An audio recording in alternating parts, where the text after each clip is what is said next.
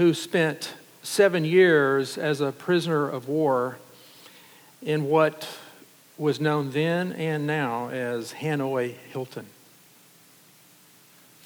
He wrote uh, a couple of years ago in an online magazine about his captivity. And he refers to a phrase, he says, I will never forget. A phrase I will never forget that was etched on the prison wall by a fellow captive in Vietnam. And it read Freedom has a taste to it. That those who fight and almost die, that the protect, protected will never know. Freedom has a taste to it. To those who fight and almost die, that the protected will never know. You never know the value of something until you lose it. And it was that lost freedom that gave Sam Johnson that taste. You don't know the value of something until you lose it, like freedom. Following the Paris Peace Accords of 1973 and uh, there were 591 American prisoners of war who were returned during Operation Homecoming. The total number of missing in action is reported to be 2,500. That number fluctuates, or did. It was a lot. But not this much. Between 1525 and 1866, in the entire history of the slave trade to the New World, according to the Transatlantic Slave Trade Database, 12.5 million Africans were shipped to the New World. 10.5 million survived the dreaded Middle Passage, disembarking in North America, the Caribbean, and South America. It's estimated today that human trafficking is of such proportion, one group that working to free those enslaved estimates that there are many as 45 million trapped in slavery right now. Not to minimize the unique pain and suffering that goes with being a prisoner of war or a slave or someone who's being trafficked today. But Scripture does draw a parallel. There's a straight line, you see, between all kinds of slavery.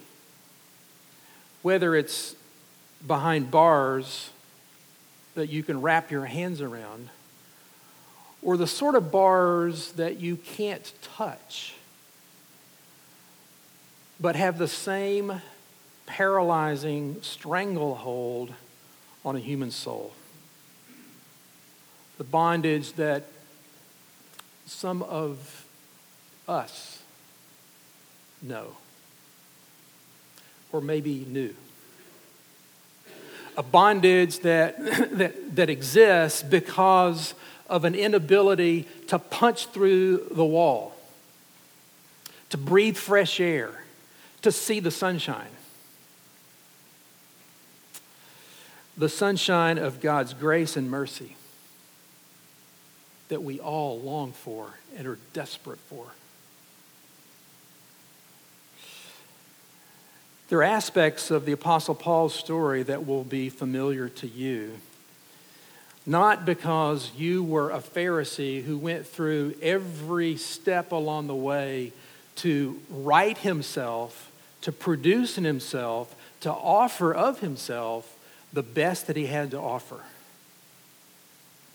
Though while not a Pharisee, some of us know that story. That story of, of wondering how much penance is enough, how much righteousness is required. Like Martin Luther, whose, whose soul was ripped apart because his inability to answer that question clearly, who languished in, in the burden of a righteousness that he knew God required but he could never attain. That led him spiraling downward in depression, like maybe some of us, wondering how do we ever see the sunshine coming through the clouds or the prison bars of our soul. So we step into a story today. I love stories. It's, it's fascinating to find a narrative embedded in an epistle, but that's what we have here. Paul is telling a story. It's the story of his own life and his own testimony that, that Nate began to talk about last week as we were looked at chapter one. It's the story of God breaking in, and we're going to touch on that again today. God breaking into the life of one man and the revolution that took place. I've got a friend named Tom who used to work with college students, and he said he would love to introduce himself on airplanes to that stranger. When asked, What do you do? Tom would say, Now remember, he's a campus minister working with college students. But his answer was a little bit different. He said, I'm a revolutionary. And then in the pause, he filled in the gap with, I introduce college students to Jesus Christ and stand back and watch the revolution. In a sense, that's what Paul has to tell about. His own story, the revolution in his own life, the, the radical difference that has occurred. It's a story that he introduces in chapter 1 that we're going to step back into briefly. And then we're going to see, go behind the curtain, so to speak, to, to see an episode in Acts 22 that explains why Paul takes the posture that he does when this gospel of freedom that is ours in Christ is threatened. If you have your Bibles, you might look back a page or so to chapter 1, verse 15. When, as Paul writes, when he who had set me apart before I was born and who called me by his grace was pleased to reveal his son to me. And you'll know, perhaps, that story where the scales fell from his eyes and Paul on his knees began to see the beauty and the fullness of, of Christ and his sufficiency and his work. He revealed his son to me, Paul says, in order that I might preach him among the Gentiles. Not preach about him, but to preach him. To, to bring him to bear through my words and life, to bring the gospel front and center. And that began a journey in Paul's life where he turned from a life of effort and performance in trying to please a God who he could never please, knowing that now, wrapped in the righteousness of Christ, loved by God the Father, set apart for his purposes, he had a story to tell that could rightly be called good news. It's not just news of what God calls upon you and God wants from you, it's the good news of what God has done for you. And then, after three years, I went up to Jerusalem to visit Peter and I remained with him 15 days. Can you imagine what that was like? Paul, who had persecuted the church, Peter, representing the 12 apostles, he's kind of the figurehead and spokesman, it seems, in the Gospels. And here's Paul and Peter. What was it like when they entered the same room? Well, we don't really know. We can imagine that there would have been a little bit of trepidation on the part of both. Peter wondering, what is Saul, now Paul, having to do with me and us and this story that we're part of? Saul, Paul wondering, what is this one who walked with Jesus for three years having to say to me now that my life has been radically transformed and the revolution has occurred, what was that conversation like? What we know is that their centerpiece, the centerpiece of what they talked about, was the freedom and the righteousness and the joy of salvation. That was the conversation. And we can imagine, can't we, that as that conversation unfolded, 15 days worth of telling this and that, this story, and as the stories begin to come together, Paul asking Peter, What was it like when? And Peter had firsthand stories to tell. And Peter asking Paul about this unbelievable change in his life. What did you see and understand that you didn't understand before? And can't you imagine them flipping through the pages of what we call our Old Testament, trying to see how this story culminates in the finished work of Christ? He was there for 15 days. He saw James, the Lord's brother, who, uh, who had been designated the head of the church in Jerusalem. But after 15 days, he's gone. And why is he gone?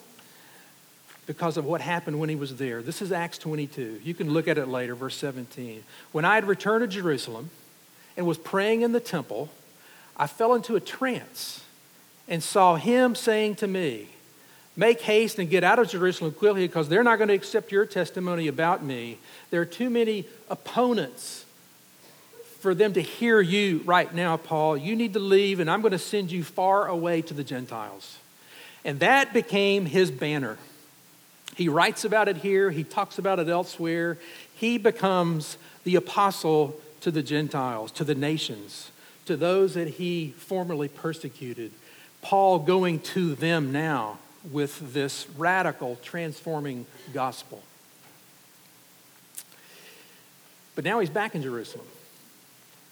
We're still in the story. This is still background. I'm going to I'm going to try to get us up the ramp here to really see what's going on in chapter 2. And then we're going to look at two critical issues and one footnote that is a bigger than a footnote. That's what we're going to look at. That's what we're going to see here. The first is the, the occasion itself. What we're reading about in, in Galatians 2 is most likely the same event recorded and described by Luke in Acts 15. There's conjecture about that. It's not a slam dunk, but it makes a lot of sense if you think about it because the same issues are raised the same apostles are involved, and the same resolution is declared. It's overlapping, to say the least, if not the same. And the reason for now Paul going again to Jerusalem, that you can read about in Acts 15 or Galatians 2, is because there are what he calls in verse 4 false brothers. False brothers, or literally pseudo brothers. pseudo, fake pretend brothers who, according to J.B. Phillips, wormed their way into our meeting. Don't you like that picture? They kind of wormed their way into the meeting because they had an axe to grind and a point to make. The axe to grind and the point to make was that Paul's message was beginning to contradict what was coming out of the church in Jerusalem. At least that's what they supposed. Paul was pretty radical, you see. He was declaring something free. He was declaring something that looked like an end run around what was required.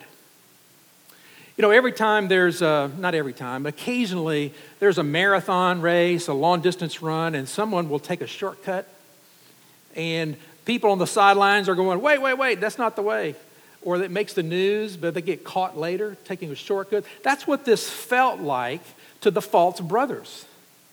That Paul had a 23 mile marathon. That some of the necessary components of finishing the race were excluded, like circumcision. you see, what, it's a fair question if you think about it. This faith had grown up and out of the promise to Abraham, fulfilled through King David and those the covenant as it continues. And it's a, it's a logical question to ask when you get to this point don't you have to become Jewish before you become a follower of Christ? I mean, it made sense at a level, at some level. And that was the issue. Paul is saying that there's a different way of doing it without coming through the rituals and the requirements of our faith. Those false pseudo brothers. They had a point, a fair point. And so Paul rushes to Jerusalem to iron this out. And he goes, it says in verse 1, by a revelation of God. God was the one who said, Get to Jerusalem. Go to Jerusalem and meet with the church there. He goes, you see, not to receive authorization. In fact, as you read this text, maybe you heard it, he makes it very clear how Peter and Paul have identical callings and responsibilities, but to different peoples. It's not one is looking to the other for some sanctions or authority. They've been given authority from on high to proclaim the gospel. Peter to the Jews and Paul to the Gentiles. So he's going not to get a rubber stamp okay. He's not going to get his license to preach. He's not going to get further instruction in the gospel. He's going to, there, to gather with the Jerusalem leaders to inform them of what's going on out of a concern that they might somehow allow the teaching of these false brothers to go unchallenged. Paul, you see, knows what it's like to live under the burden of the law and to be freed from it.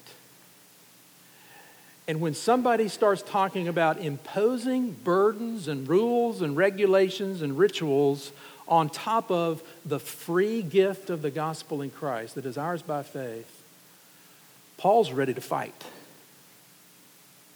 He's ready to fight with words. And you can sort of sense it in here how determined it was. We didn't, I didn't listen to them for a moment, he says about the false brothers. I'm here to straighten this out. Let's, we got to get this straight and it, there's a lot at stake. The way he describes it is I don't want to get to the end of the race and realize that I have run in vain because there is a split message. There's one gospel, there's one truth, there's one righteousness, and you can't earn it, you can't attain it. It is only a gift. So he gathers. He brings a couple of people with him. He brings Barnabas, uh, who's been a partner with Paul to this point, and he's got previous relationships with the Jerusalem church. But he brings along a young man named Titus, a Gentile, a Gentile believer, a Gentile believer uncircumcised, who would be a living example of Paul's position. One man wrote about this. Why did Paul take Titus with him? Because he's not playing games. His gospel has laid hold of real people. Titus is going to be exhibit A of Paul's gospel preaching. Titus, a Greek, not circumcised according to the Old Testament laws, there was no better way of forcing the real issue than to take along a real person. It was no longer theory, it was no longer philosophy. Here's Titus. What are we going to do about this? John Stott says, He took with him to Jerusalem a Gentile companion and a Gentile gospel. But you see, that Gentile gospel is the one gospel.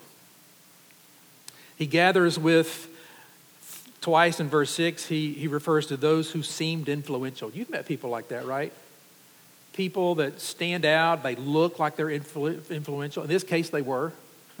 These were influential people uh, three men.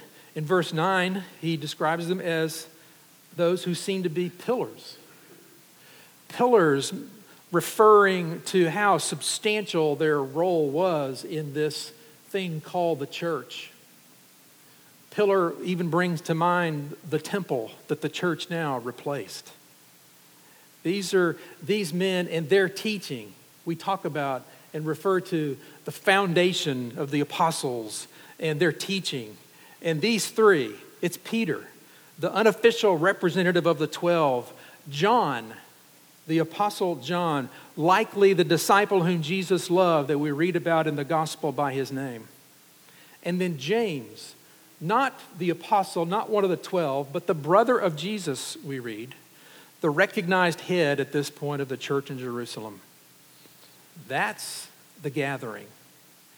And what is it they gather around? There's something at stake. There's a lot at stake. John Stott wrote this it's, it's a tense and crucial situation, an occasion fraught with great peril and equally great possibilities for the subsequent history of the Christian church. There's a lot going on as Peter and James and John gather with Paul and Barnabas with Titus in the wings. And these church leaders gather together.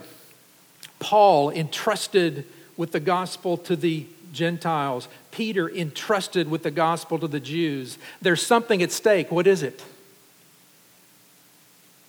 Unity. There's a unity at stake. Depending on what happens here, there could become two churches, two gospels, two ways. It's not necessary that everyone not going his own way if he was not supported by the leaders of the Jerusalem church. It would be necessary that they not splinter over this. I said that wrong. It's just necessary that they not splinter. You see, Paul's evangelizing efforts would be undermined and the unity of the church would be compromised unless they can come to terms. John Piper said Paul's ministry would have been in vain if the Judaizers, those false brothers, were right. That is, if the apostles in Jerusalem disagreed with Paul and insisted on circumcision for Gentile believers, this would mean that the apostles of Christ had contradictory messages. And no church could be established on a, such a fractured foundation. I mean, would you move into a house whose foundation was splintered and fractured? The church would have stumbled out of the starting gates. Paul did not need to confirm his own gospel. He needed to confirm that the other gospel, the other apostles agreed and that there was unity. That's what's at stake. There's something else at stake. It's not only unity, it's wrapped up in that word freedom. You see, there was a general question what is required for admission? What are the admission requirements? into the church. Is it necessary, specifically, the necessary question, is it necessary to submit to the law of Moses? In other words, do you have to become Jewish before you become a Christian? Paul's going to return to this theme again and again in this book because he recognizes that while there are brothers, false brothers in their midst trying to spy out our freedom, freedom was something to preserve and to fight for and to clarify and to, and to delineate. You see, there's a liberty. There's a liberty that is yours in Christ. You are free, Paul says, from the rules and regulations, the rituals that make that enslave you. They may be written, they may be subtle expectations or demands placed upon yourself. Either you place them on yourself or others have placed them on you. The gospel gives you a freedom from rules and regulations. It also gives you a freedom from the guilt and the insecurity of being unable to live that out and to maintain. Some of us wonder What do I have to do? And how you answer that question determines the degree to which you really grasp the beauty and the fullness and the centrality of the gospel. Because the gospel deals with that burden,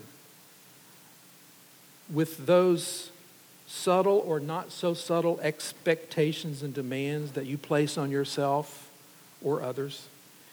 It deals with the guilt and insecurity that creep in, that, smug, that are smuggled into your, that worm their way into your heart. It deals with the noisy conscience that many of us live with. That's what's at stake. You know, it's been said that the best way to learn something is to first do it wrong. Paul had that t shirt.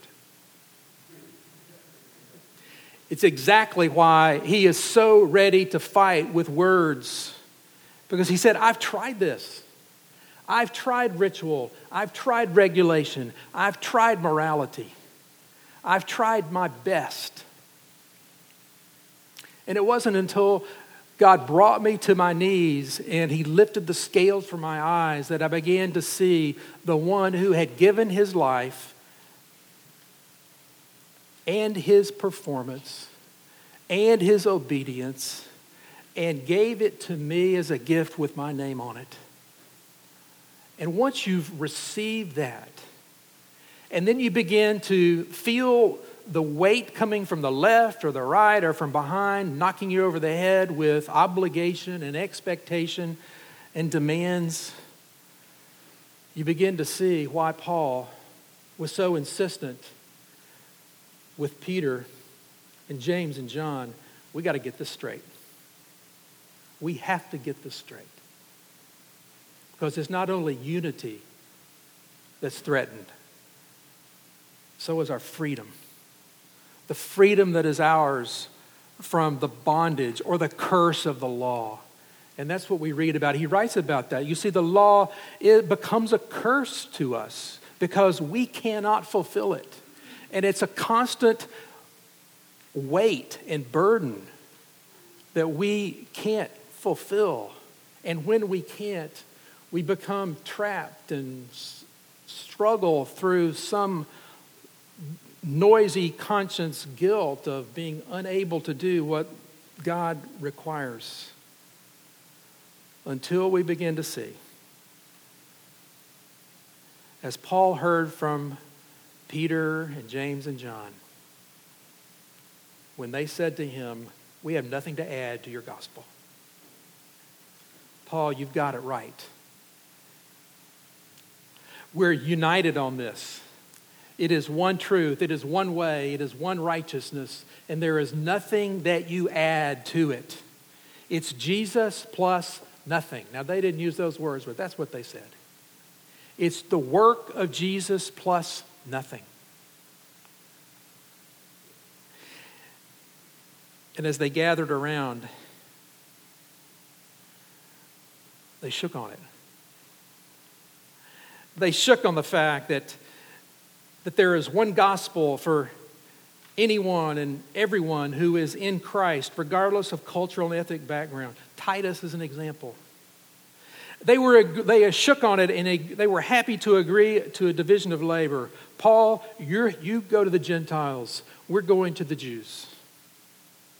But one gospel, one message, and it's the same. And they shook on it. Two key issues at stake, critical issues unity and freedom in Christ. And they shook on it. And you could imagine, can't you? They're sitting around the right hand of fellowship. Maybe it's one hand on a shoulder. Maybe they're huddled together, but there's a brace and there's a gleam in their eye and there's a hope.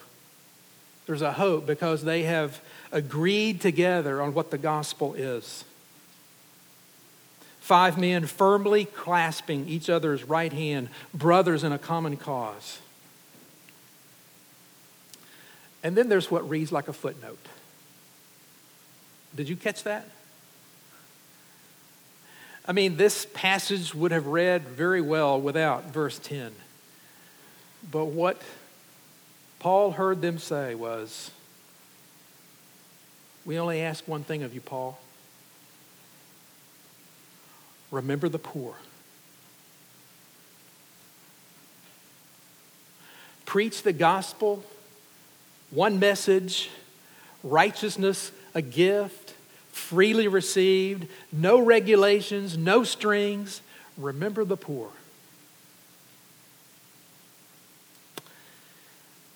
You know, it is a theme that runs throughout Scripture. There is a note that runs throughout Scripture about the poor. It's most likely that they had the Jerusalem poor in mind when he said this. It was known as a very poor church. Gifts from other churches were sent to Jerusalem for the poor in Jerusalem. But it's a theme throughout. And why is it? How does it rise to that level? Could it be that the unity that we gather around, the freedom that ours in Christ, centers on one who moved in among the poor, who became one of us, who was physically and materially poor, for sure,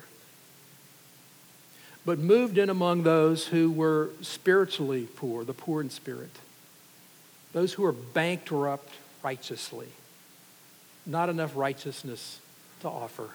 Jesus moves in among us. So, Paul, remember the poor who remind us that apart from Christ, we are impoverished. There's a freedom that comes with that gospel. Some of you have stories to tell about that. You, you flash back to when maybe, like, maybe it wasn't like Paul on the Damascus Road. Maybe it wasn't like the man Charles Wesley describes either. But you can connect. You can find yourself in here. Long my imprisoned spirit lay fast bound in sin and nature's night, until thine eye diffused a quickening ray. I woke, the dungeon flamed with light. My chains fell off, my heart was free. I rose, went forth, and followed thee. No condemnation now I dread. Jesus, and all in him is mine alive in him, my living head, and clothed in righteousness divine, bold I approach the eternal throne and claim the crown through Christ my own.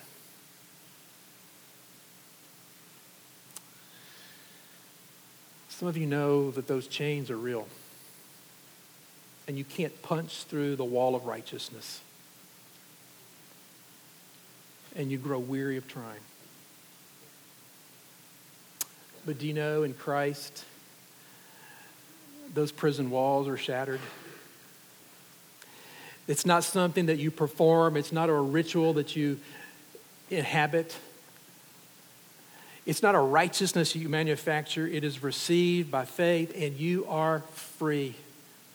You are free in Christ. You are free from ritual and rule and regulation. Now, what goes with that is this newfound affection to want to want the will of God and to please Him. And Paul's going to write about that too the further we go. But what's at stake here is a unity and a freedom that is ours in Christ. Do you know what happens when you're adopted in the family of God? What were you before?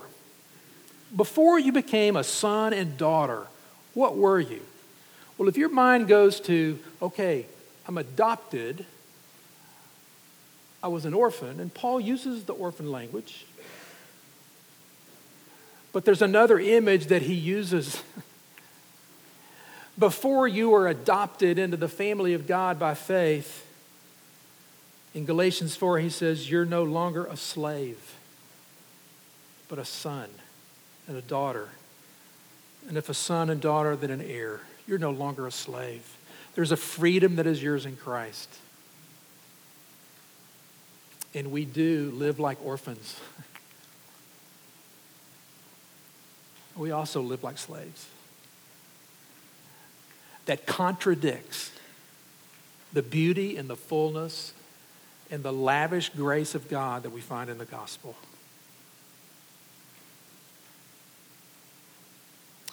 Representative Johnson said, Freedom has a taste to it that those who fight and almost die, that the protected will never know.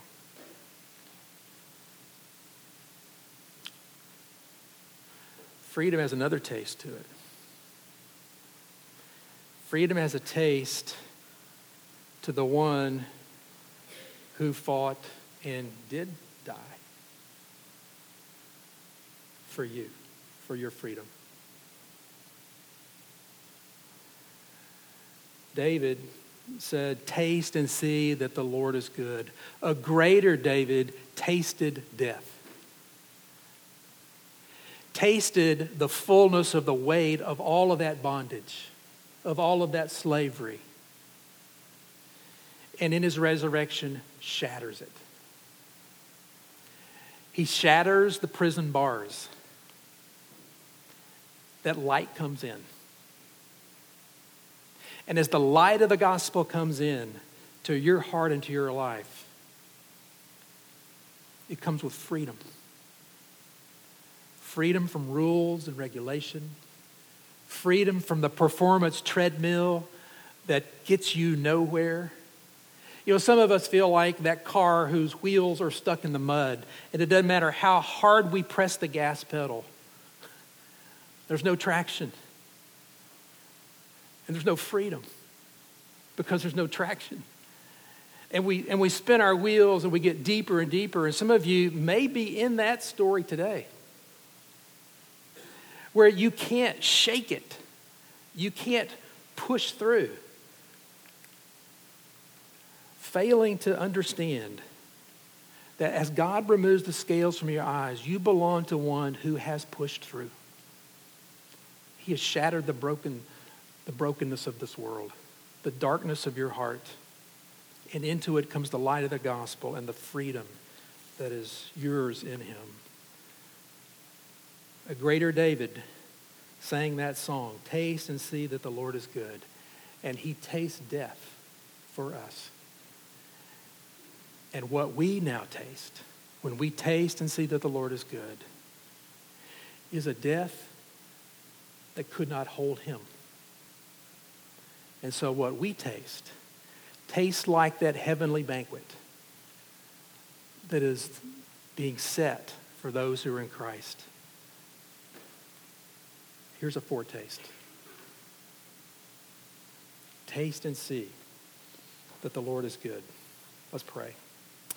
Father, would you give us that kind of spiritual appetite that causes us to drink deeply of the gospel? Lord, would you help us to see the fullness of Christ's finished work on our behalf and how he has broken the, the bonds that enslave us? that has set us free, that there is nothing to add to what Christ has done other than our devoted love. And we offer that in the name of Christ our Lord, in whose name we pray.